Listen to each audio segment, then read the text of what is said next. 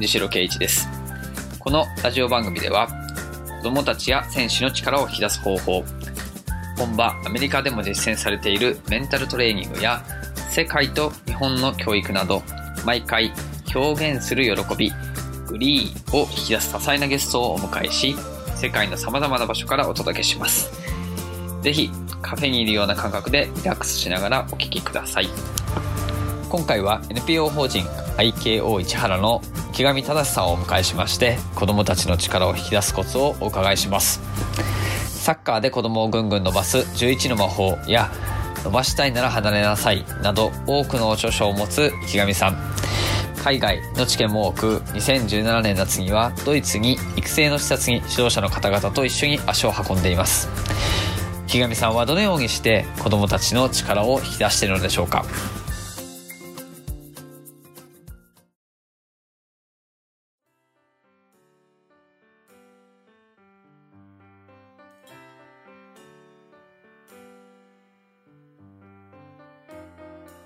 本当にいろんな。私はそのこの間も奈良でその日本のサッカーの指導って50年以上変わってない今してるんですけど本当に変わらないです。まず個人技がみたいなことを今でも言ってる、はい。よく出てくる言葉で止めて蹴るはいみたいな話。をはい。する人もまずそれができないとなんとかっていう人ああなるほどなるほど。じゃあ止めて蹴るっていうのはどんなボールをどう止めてどこに蹴るかっていうことでしょそれがないわけですよ2人で向かい合ってきたボールを止めて蹴る試合中そんなことありえない。そうですね。止めるために、え誰がどこにいて、はい今どう止めますかっていうことができないといけないのにそれをやらないと。はいまあ、クローズドスキルっていう言い方ですよね、そんなことをばっかりやるから、次、周り見てやってごらんよっていうと、また新しい技術になってそうです。ねそうできです。ねないです。なるほどそうです。ね結局、2回トレーニングしないといけない、そうです。ねそうです。ねじゃあ最初から見ながらやればいい、確かになそれは本当に多いです。はいで今回ドイツで気づいたのはそこだった、例えばアンダー15の女子ドイツ代表が合宿に来たんですへえ。たまたま練習。たまたまおおすごいですね。面白かったんですシュート練習なんですけど、はい。スローインスタート。で一人の選手がこう斜めに走ると。はい。その選手に向かってスローインで投げると。ダイレクトでこの投げた人に落として投げた人がコントロールしてシュートそうすると何かというともう試合と同じ動きなわけですその中で斜めにこう走ったボールをここに落とすってはい。技術的に難しいんですよ。でも試合で絶対起きるから、はいまあこういう練習が技術練習なんですうんなるほど。はいなるほどそういうことか。はいはい。で投げてすぐに自分も動き出して落ちたボールをコントロールしてシュートに行く。からここも技術練習です。技術練習の中に入るんですね。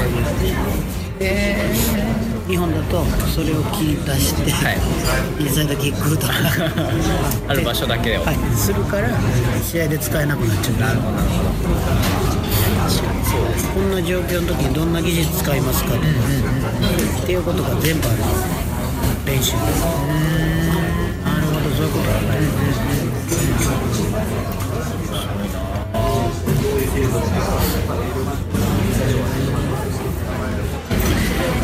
最初の頃の話に戻るんですけどドイツの人はあの天気が良くて、その仕事を、まあ、ちょっとほっぽり出してたらあれかもしれないですけどほっぽり出してて公園とか行ってのんびりする人もいると、そこドイツの人って日本人と気質が似てるっていうふうに世間一般的には言われるじゃないですか。真面目でどちらかというと寡黙でっていう感覚だと思うんですけどそういうのではないんですね。なんかその自分をこう大切にする時間はすごく持ってるというかそれはあるみたいです、はい。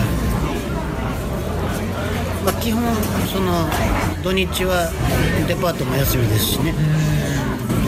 大体基本ショッピングセンターって閉まってるというか、はいはい。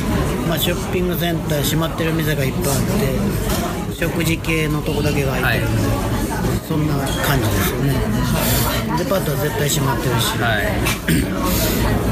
でそう考えるとその閉まってることが不思議でないっていうんですか。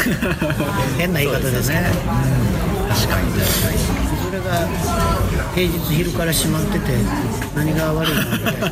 感覚ですよねそうですね。今日は閉まってるんだって言ったら終わり。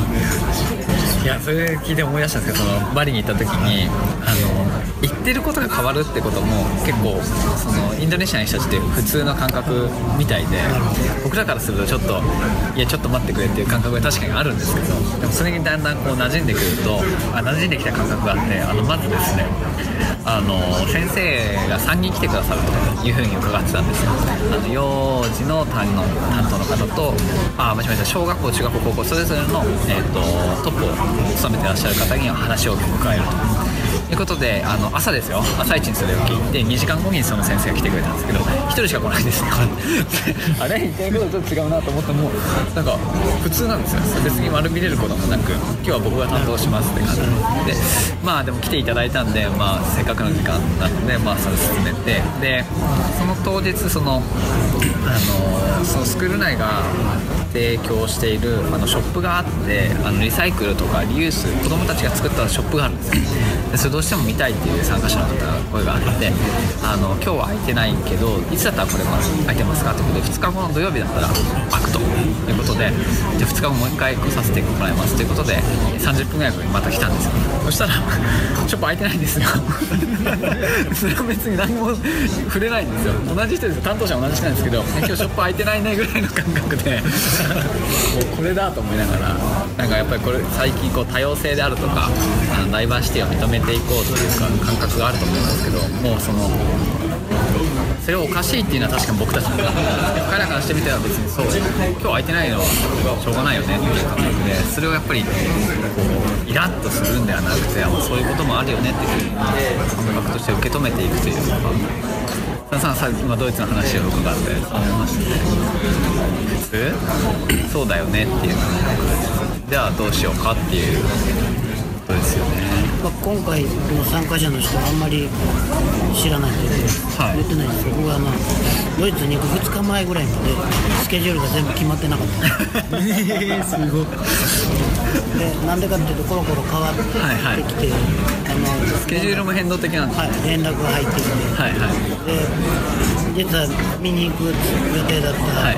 クラブが、親たちが、えっと、木曜出発私、はい日本出発して次の日の金曜日にはい。そのクラブ見ようって言ったら、そこのクラブの親たちが練習を木曜日にしてほしいって言い出してここ変わったんですよ木曜日あそんなことが僕は起きるんやったんだ。でそれが2日前ぐらいに分かってはい。じゃあ行った日もうそのまま直でそこ見に行はいはいはい。こうみたいなことが決まってで飛行機の中でみんなに「なんか今日は直接行きますか?」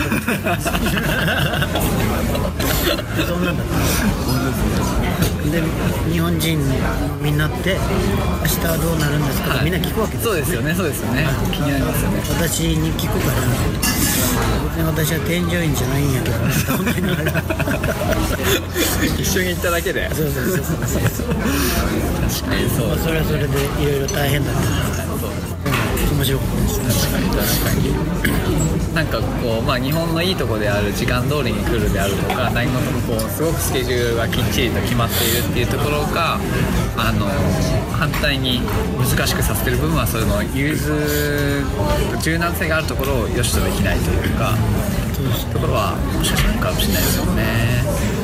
あの列車もそうですね、2人だけあのちょっと別の町に、はい。あの日本人の選手、はいはい。浅野ってはいはい。選手がいるから、まあ、その、えーそれ浅野教えたコーチが一緒に来たの。へえ会いに行くっていうあすごい。からどうぞって言ってで列車に乗って行ったんだけど、向こうの列車ってなんていうの？基本自由席。はい。でも指定できるんですよなんかなんかサインがあってはい。指定されてるかどうか。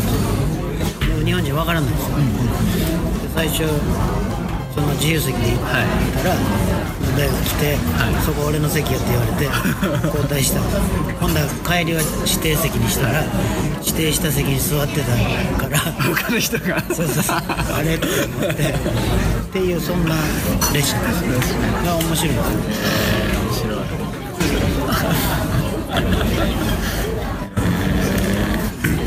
そうですね。列車もでもなんか数字が書いてある場所とかちょっと違ったりするじゃないですか。それでまた戸惑いはありますよね。奇数と偶数に分かれてたりはい。違います。なんかお席のこのなんていうんですか。間に書かれてたり。日本だともう上の上部の荷物置きに書かれてるみたいなこう先入観がありますけど。列車によって全然違いますもんね。あとは多分ヨーロッパどこもそうだと思うんですけどプラットフォームはい着くところが急に変わる。ああそうですねそうですね。確かに確かに。だからいつもサインをはい。注意しとかない、本当にあの何分前に変わるんですよ すげえ。30分前に行って確認して1番だなと思ったのに5分前で9番とかそういうことですよね、それはあの私も、は気をつけないい、前にドイツ行った時にその話を聞いて、安心してられてましたで向 こうの人たちは平気ですねそれは、はい。すごいですね。確かにそこら辺すごいですよね。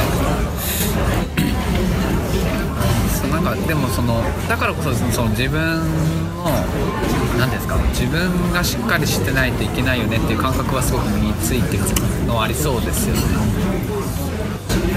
だからあの私の先輩のバガイさんなんかは日本って親切すぎる例えば成田空港に着くと成田が色分けのライン。ああそうですね。はい。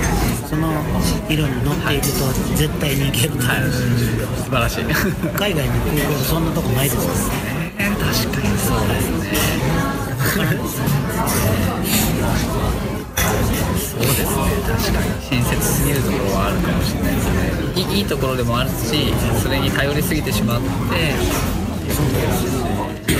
今回あの最初にフランクフルトの空港に着いて、そこから降りてではい。こうバゲージをピックアップする。見ててでみんながこう乗り換えのはい方にこう行きかけてこっち乗り換えだと違うのになと思ってたけどまあいい言わないですねいい経験だし。でみんな行って「すいませんこっちは多分違います」乗り換えこのあのこうバゲージって書いてたのありましたよ。ってみんなで戻るちゃんと行ってから戻るんですすごい子供たちと一緒なんですよ。なるほど。確かに体験しないと分かんないこと。も自分で見ればいいのになと思いながら、まあ、あの日本人なのでバゲージって、ひょっとしたら読めない人もいる、はい。いても不思議じゃないじゃないですか。それはそれで全然悪いことじゃなくて、でもなんか飛行機の絵とカバンの絵描いてるよなと思いながら、そこでちょっと一回止まって考えてもいいよなってことで。すね自分で何かをするってないんですよ。確かにそうですね。でそうなると「北見さんどっちですか?」みたいになるわけですはい。そうですね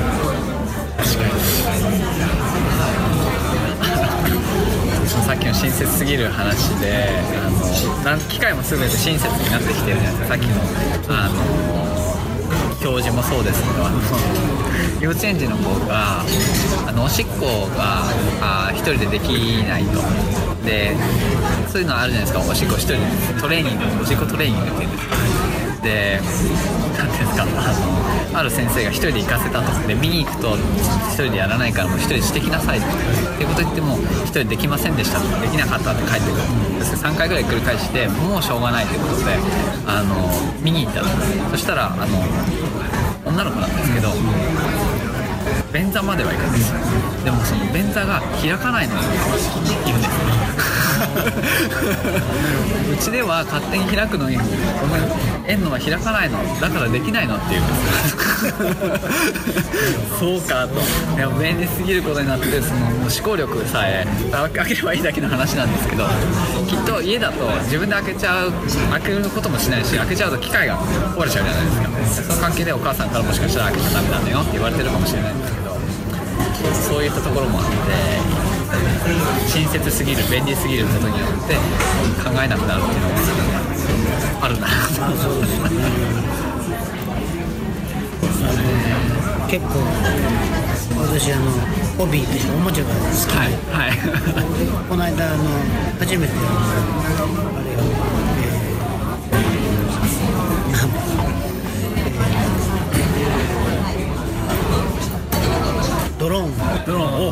はい買ったんです。あそうなんですか。はい、折りたたみのへちっちゃくなるよ。はいはい。それが中国製だから、はい。中国語と英語しかない。なるほど。とりあえず説明書にがスマホとつないで何とかって書いてるけど、はい。それをどうつないでいいかなんか全然わからない。ですでも QR コードがあったから、きっとこれがなんかはい。動かしもでその自分の方を向いて飛びますみたいなことがネットでは書いてあった。からずっとそうしてるとどうもコントローラーと反対に動くんですよ。おかしいよ。こう反対向けてからスタートしてあこういうこと。な 動いていくとでいろいろ試せばはい。分かることってそうですね。絶対あるんですけどマニュアルがないともうできないってああなるほどそうです。思っちゃう人がいっぱいいるわけですはい。そういうの多いですよね。ゲームなんかも。そうですよね。マニュアル見て攻略してる人は何が面白いのかなと思いますけど そうか。そう。それがでもさっきのサッカーの練習そのバックパスしかりフォロあのサポートのところもそうですね。一回サポートしてみて分かったことがあるから次に行けるんで。あってなるほど。確かに確かにみんなサポートを考えられるよね。はい。でも攻撃はどっちですか？みたいなことですよねでそこに出したって別によくてこれあのえこれも私がよく指導者講習会で解説するのがはい。ドイツワールドカップの頃にその相手のボールを奪ってからはい。10秒以内に得点してるケースが一番多い得点そうするとその次のワールドカップに向けて世界中のサッカー指導者たちがそれをやったり。それがトレンドになってくるってことですね。だからあのうんハイプレスとか、はい。そういうのが出てきて、うん早く取って早く攻撃しでその次ワールドカップどこだったかちょっと忘れましたけど、はい。その時に、えーアルゼンチンが27本パスを通して1点取ってへ勝ってるんですよね。その10秒以内って何だったの？点入れればいいんでしょあれは点取られなかったらいいんはい。別に10秒以内に攻めないといけないルールはないのに世界中がそうなっちゃった。それって確率。でもワールドカップの確率でいうと世界中のサッカーの試合がどれぐらいあって、っていう確かにそうですね。のからすればもうビビたるな。そうですねそうですね。そんなものがまあ言えば心理学だってよく見ていて、はい。どれだけのそういうベースがあって、そこから出てきたのかそうですねって考えるとねタコがワールドカップの何試合でそうだったかって言って本当にそうかっていうことです、それをじゃあまあ取り入れたとしても自分たちで考えながら必要に応じて話をしていくさあそうですね。早く行けなかったから悪いわけじゃない、一番悪いのは早く行こうとして慌てて逆襲食らって負けるっていうのが一番悪いことで。そうですね。確かに。それだけの話なんですよ。でも日本人って大好きですよね、そう後ろそうですね。こっち側。ああそうですね。腕はないですね。あと第三のアンサーもなかなかないですああそうですね。どっちでもいいじゃないとか。そうですね。あんまり言わんです。言わないですね。怒られちゃいますそっちがにします